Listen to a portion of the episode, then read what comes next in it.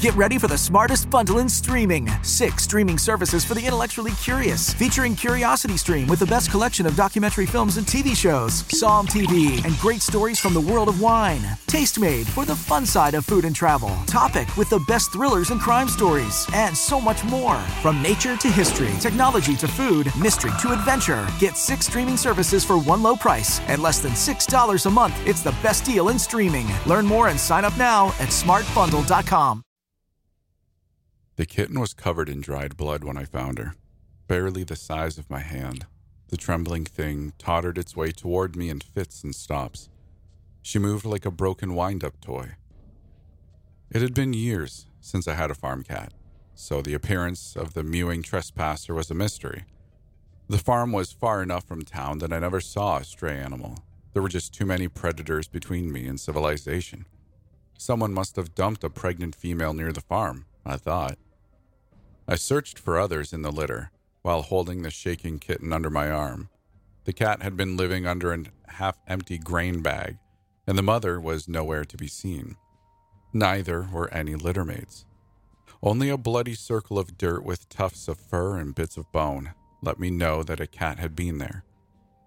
Looks like we're on our own, I told the shaking kitten as I placed it under my coat to keep it warm. We were in the first few weeks of fall, and the cold of the north was making itself known. I crunched my way through the frost to the house and kicked off my boots on the porch. The kitten cried with every breath. I was sure it needed to eat. I remembered an old conversation about how sheep milk wasn't suitable for cats, so I placed the kitten in my warming box and searched for emergency formula recipes.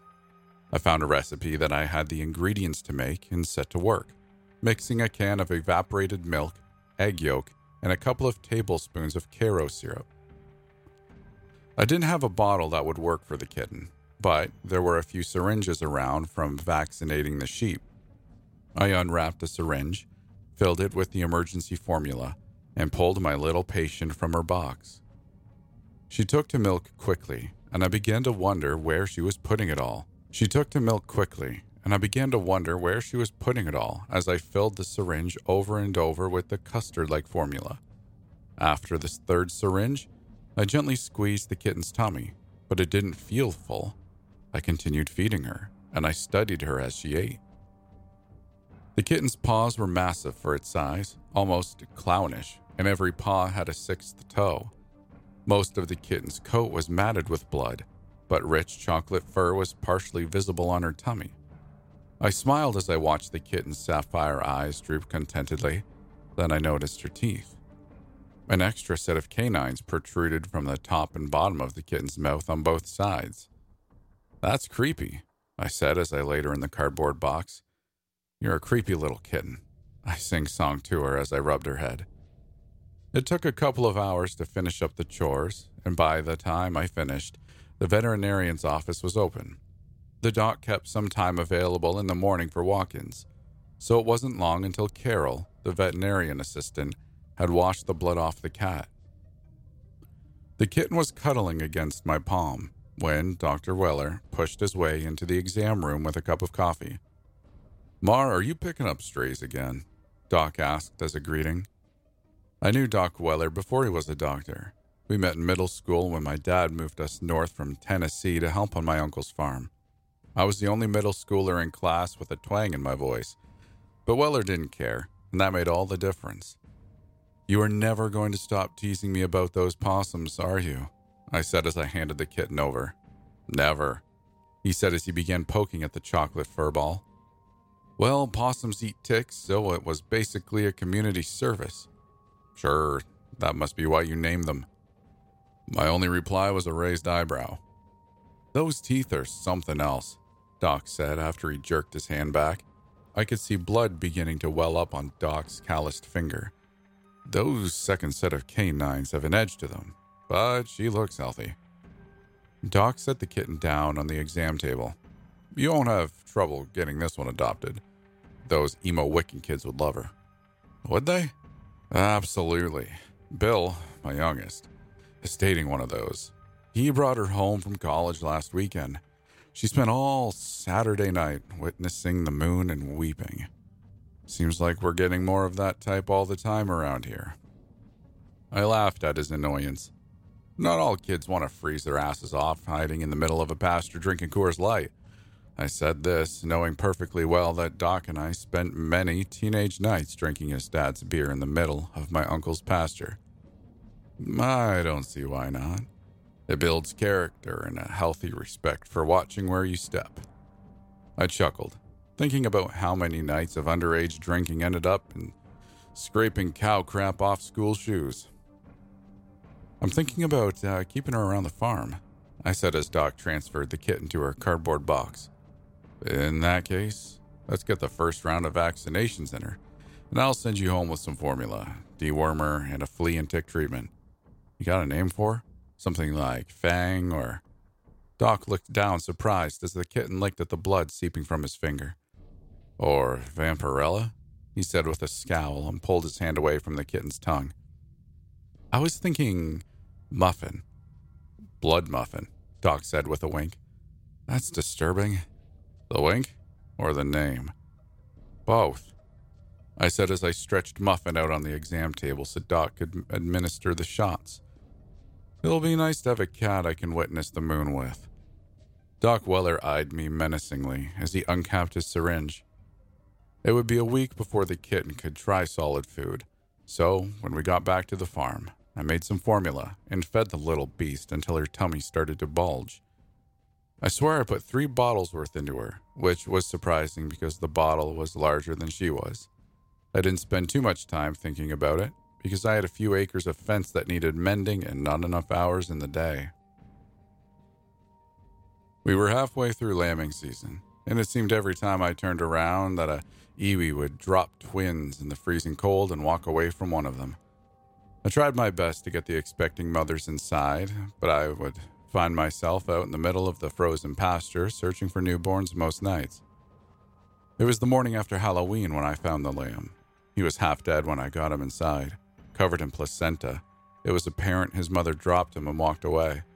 It was lucky the ravens didn't get him. I have a warming box in my back porch, so I placed the lamb in it and then searched my freezer for bags of colostrum. The lamb didn't have the energy to move, and I knew I would have to tube feed him. As I worked over the lamb, Muffin watched. Muffin didn't get close at first, but it was obvious she was paying attention to the lamb. Yeah, it wasn't too long ago that I had to do something like this for you. Why is it so hard to keep you little buggers alive? I joked as I gently slid the tube down the lamb's throat. I chatted to Muffin while she sniffed at the limp form in my arms. When they're newborns like this and they haven't eaten, it's best just to tube feed them if they seem weak. It helps them warm up and they don't have to work much to get the calories they need. Of course, you have to be careful not to get the tube in their windpipe. Milk in the lungs would not help at all. Muffin huffed at me and blinked slowly. I had the odd feeling that Muffin truly understood what I was saying. Too many hours alone on a farm will do that. After checking that the tube was in the right spot, I fed the lamb a bag and a half of colostrum while Muffin watched. She watched the whole thing. I felt a little odd about her unblinking attention.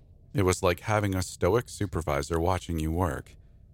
After I fed the lamb, Muffin sat next to the warming box with a curious expression on her furry chocolate face. You look like you're thinking pretty hard, I said as I sat and scratched Muffin's back. It's our job to keep these little critters alive, or at least try to. This property isn't the safest area for sheep farming. It's just the one that I could afford. The truth of it all is the predators around here eat sheep ravens, vultures, coyotes, wolves, foxes. I thought for a moment and continued bears, dogs, eagles, bobcats, mountain lions. Jeez, I didn't pick the right place for a sheep farm. Muffin nuzzled my hand and I gave her more scratches under the chin. Feel free to hunt any of those predators, you little tiger, I said with a chuckle as Muffin purred and nuzzled into my chest. The following weeks went by smoothly. I named our new sheep Ed, and after a few days, I put him in the barn with the other bottle fed lambs. Muffin seemed oddly fascinated with the little guy, and I would find her occasionally watching the lamb as it bucked and played in the barn with its new friends. After Ed was big enough to be let out into the pasture, Muffin started disappearing into the wooded area around the farm for hours at a time. At first, I was worried about her, but she showed up for the meals and bed, so I just accepted it and got on with my chores after a while. It was Saturday morning, and something was wrong. Muffin wound her long form in between my legs, and as I stood on the back porch drinking coffee and trying to convince myself that I didn't want to go back to bed. Then I noticed it. The air was too still. Farms are noisy places. Coyotes howl, crickets chirp, and birds make all sorts of ungodly noises. At least, they did. I walked back into the house, grabbed my coat, and placed my coffee mug in the sink. When I stepped back out, the feeling of wrongness had gone away, and I couldn't understand why one minute was so different from the next. Then I heard a scratching at the door. I turned, and Muffin sat behind the sliding glass door. She must have gotten stuck in the house when I went back in for my coat. I opened the door. Muffin walked onto the porch, and the world stopped making noise. No birds, no bugs, and no coyotes. Only the sheep were making noise, which figures because sheep are too dumb to take a hint. The farm and the surrounding woods were silent until I shooed Muffin back into the house. Who knows what Muffin thought as I carried her in out of the house. I tested my hypothesis by shutting her inside, then letting her out only to scoop her back up and shutting her indoors again. She looked at me with her head tilted to one side in confusion, but I was generous with the treats, and that seemed to be all that was important. I couldn't quite grasp what I had just witnessed. Did my kitten frighten all the animals around the farm? It couldn't be a coincidence, could it? And when had I last seen a raven or heard a coyote? In the end, I decided to ignore it. I felt like I was ignoring lots of little things lately, but I couldn't do anything about it one way or the other, so what was the point? That's what I kept telling myself anyway. The farm is small, I get my income mainly from wool and a few other odd jobs I can piece together throughout the year. I might make some deliveries or rake hay for a little extra income. One of my odd jobs is keeping an eye on the neighboring farm. The Lightbrook cornfield is 2,000 acres and millions of dollars worth of machinery and chemicals. Terry, the farm manager, paid me a small amount every month to keep an eye on the place since I was just across the road and in my pasture well past dark most nights. This night was no different. The holidays had come and gone, and now the weather was just brutal without anything festive to look forward to. Inches of soft snow layered over a thick coat of ice, turning my walk to the barn into an exciting game of will I fall on my ass. While lying in the snow after my second fall, I noticed a floodlight go out above the neighbor's farm, and then I heard the gunshot. Without bothering to stand, I pulled out my cell phone and called Terry. I told him what I saw as I lay in the powder. Terry told me to stay safe and contact the sheriff's department. While I was on the phone with the sheriff's department, two more lights went out with two more gunshots than the roar of an engine. In the moonlight, I could make out a full sized pickup pulling into the neighbor's farm. The truck backed up to the long cylindrical form of an ammonia tank. Before I knew it, they were driving away with the tank hitched behind them. A minute or two passed, and then two sheriff's cars sped by with their sirens and lights. I hauled myself out of the snow and trudged carefully back to the house. An hour later, I was visited by Deputy Fahey. Fahey was a dork in high school, all spindly legs and elbows with a goofy open smile that pissed off bullies and charmed girls. We were in different grades, but we played football together. I invited him in the house for coffee. Muffin wound herself around his legs. A couple of tweakers, Fahey stated as he stretched at my kitchen table. It might have been the Donnelly brothers, but don't go spreading that around. We don't know for sure yet. The truck took the curve off the junction too fast and rolled. The two in the cab legged it into the timber, but the crash released a thick cloud of ammonia and we couldn't follow them. After taking my statement, Fahey reached down and scratched Muffin's ears. What's your cat's name? Muffin, I replied as I topped off Fahey's thermos. I don't think I've ever seen a chocolate haired cat before. Dang, she's pretty. Muffin purred loud enough to shake the walls, but her joy was short lived. Fahey's radio squawked, and I walked him back to his car. They may still be around, so lock your doors and give a call if you notice anything. Fahey said as Muffin trotted along beside him. Fahey folded his long frame into his car and gave Muffin another scratch. If you do call, we won't be far. The sheriff has us all combing the back roads for those two idiots. Muffin trotted back to me and sat down, gazing up at Fahey and purring contentedly. Later, Mar. Thanks for the coffee. Nice to meet you, Muffin. Fahey called as he drove away. Muffin watched him go. He's a happily married man, Muffin. Muffin stopped purring. I can't believe that dork charmed my cat, I murmured to myself. Muffin chuffed at me and looked grumpy as she walked back to the house.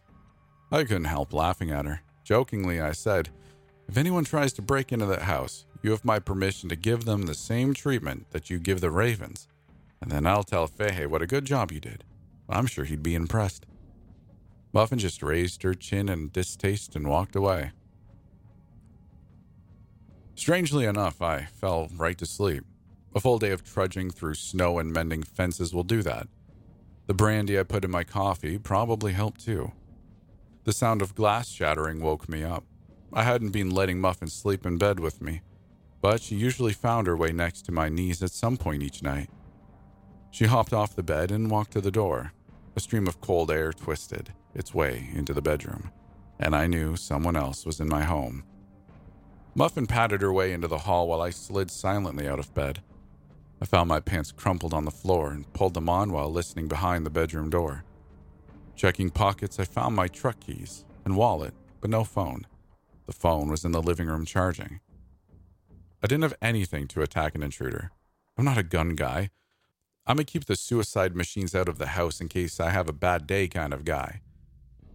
After scanning the bedroom, I grabbed the spray on deodorant from the dresser as an impromptu can of mace. The house is small, with two bedrooms. I used the second bedroom as an office, and that is where whispered voices came from. I heard filing cabinet doors open and papers fall to the floor. Silently, I plucked my phone from its charger. After slipping into my boots, I exited the house. I ran for my truck, each step crunching through a layer of powder and ice. Once inside, I called the police and drove up the road just far enough to watch the farm without being in the way. In moments, Flashing lights descended on my home.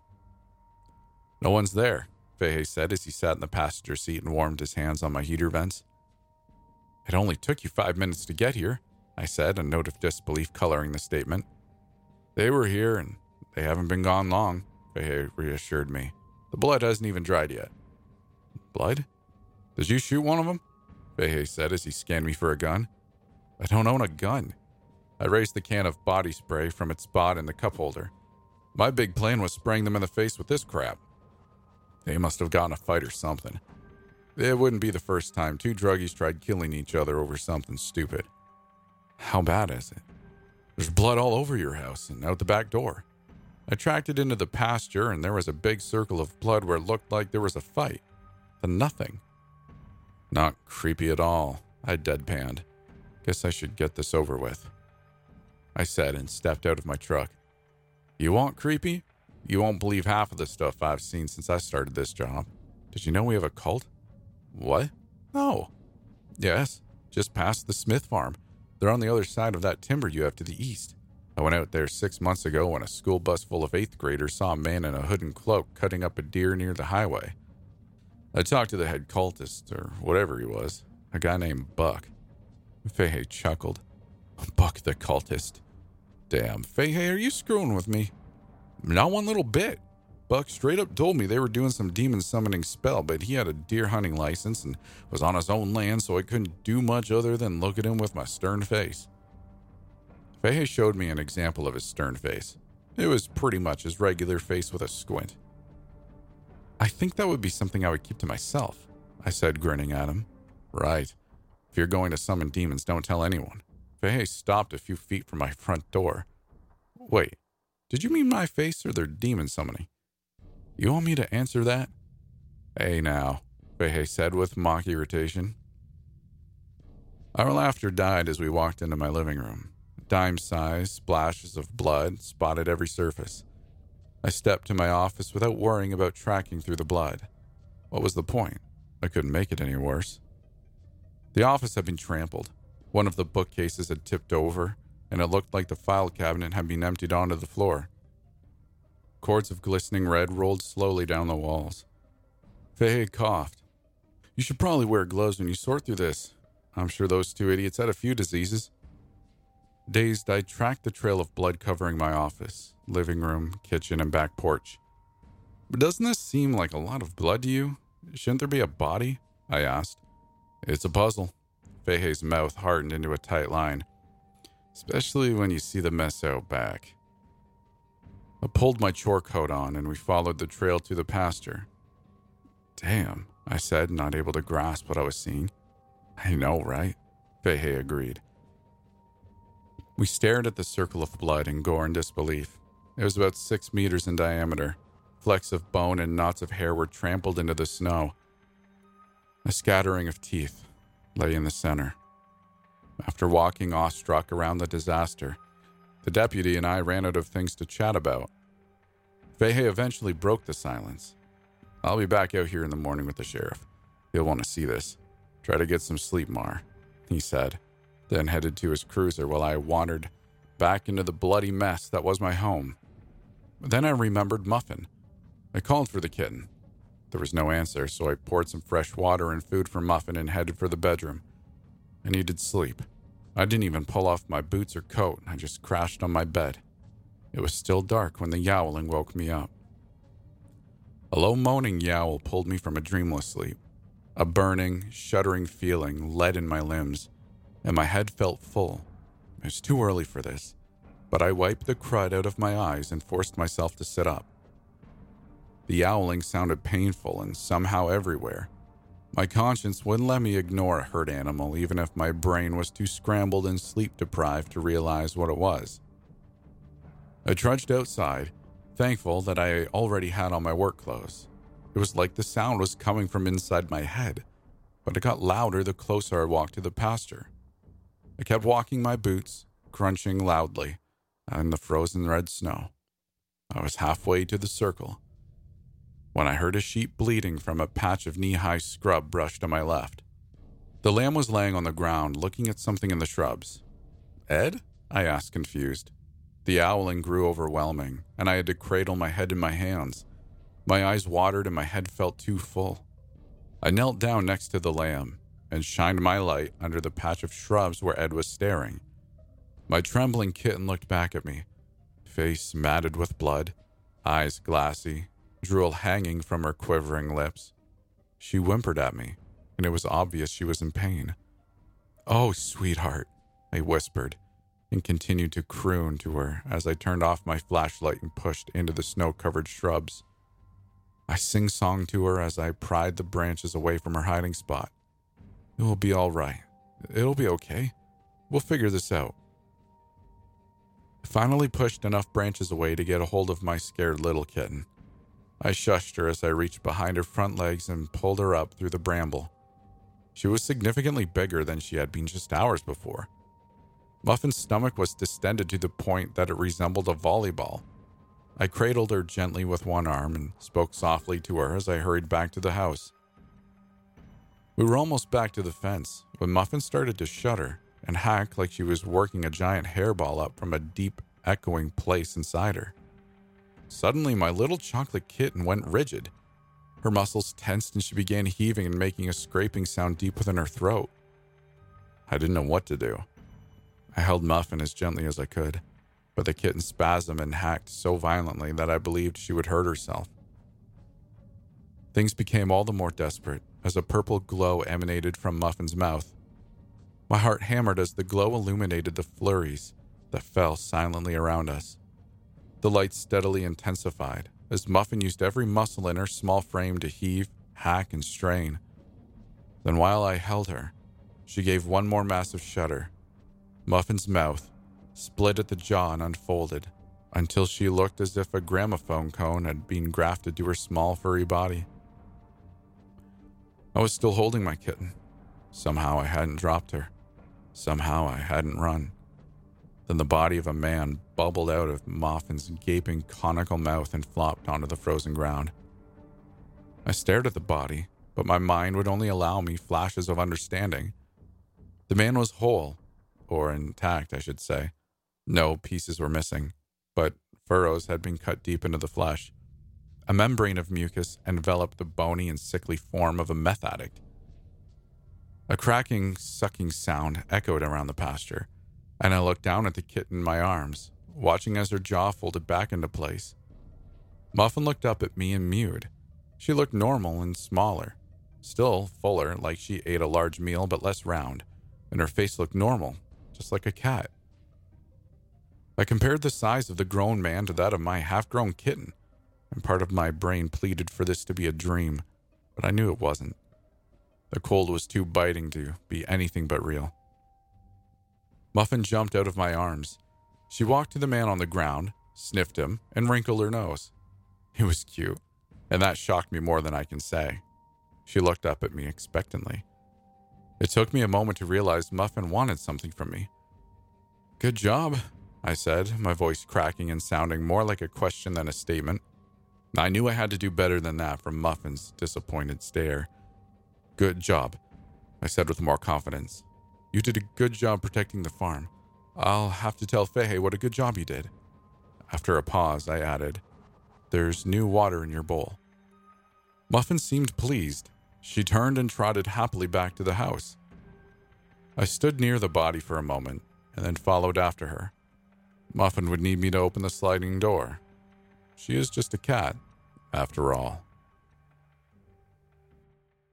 New on Curiosity Stream Darwin's Theory of Evolution, a scientific breakthrough, but 1920s Tennessee wasn't ready for it. It became the Bible versus evolution. Followed a heated trial that changed American education forever on Monkey in the Middle. And it's the country's deadliest highway. There was something like 178 accidents in a two year period. Don't miss the most dangerous road in America. Watch now on Curiosity Stream. Annual plans are $20, just $1.67 a month. Visit curiositystream.com.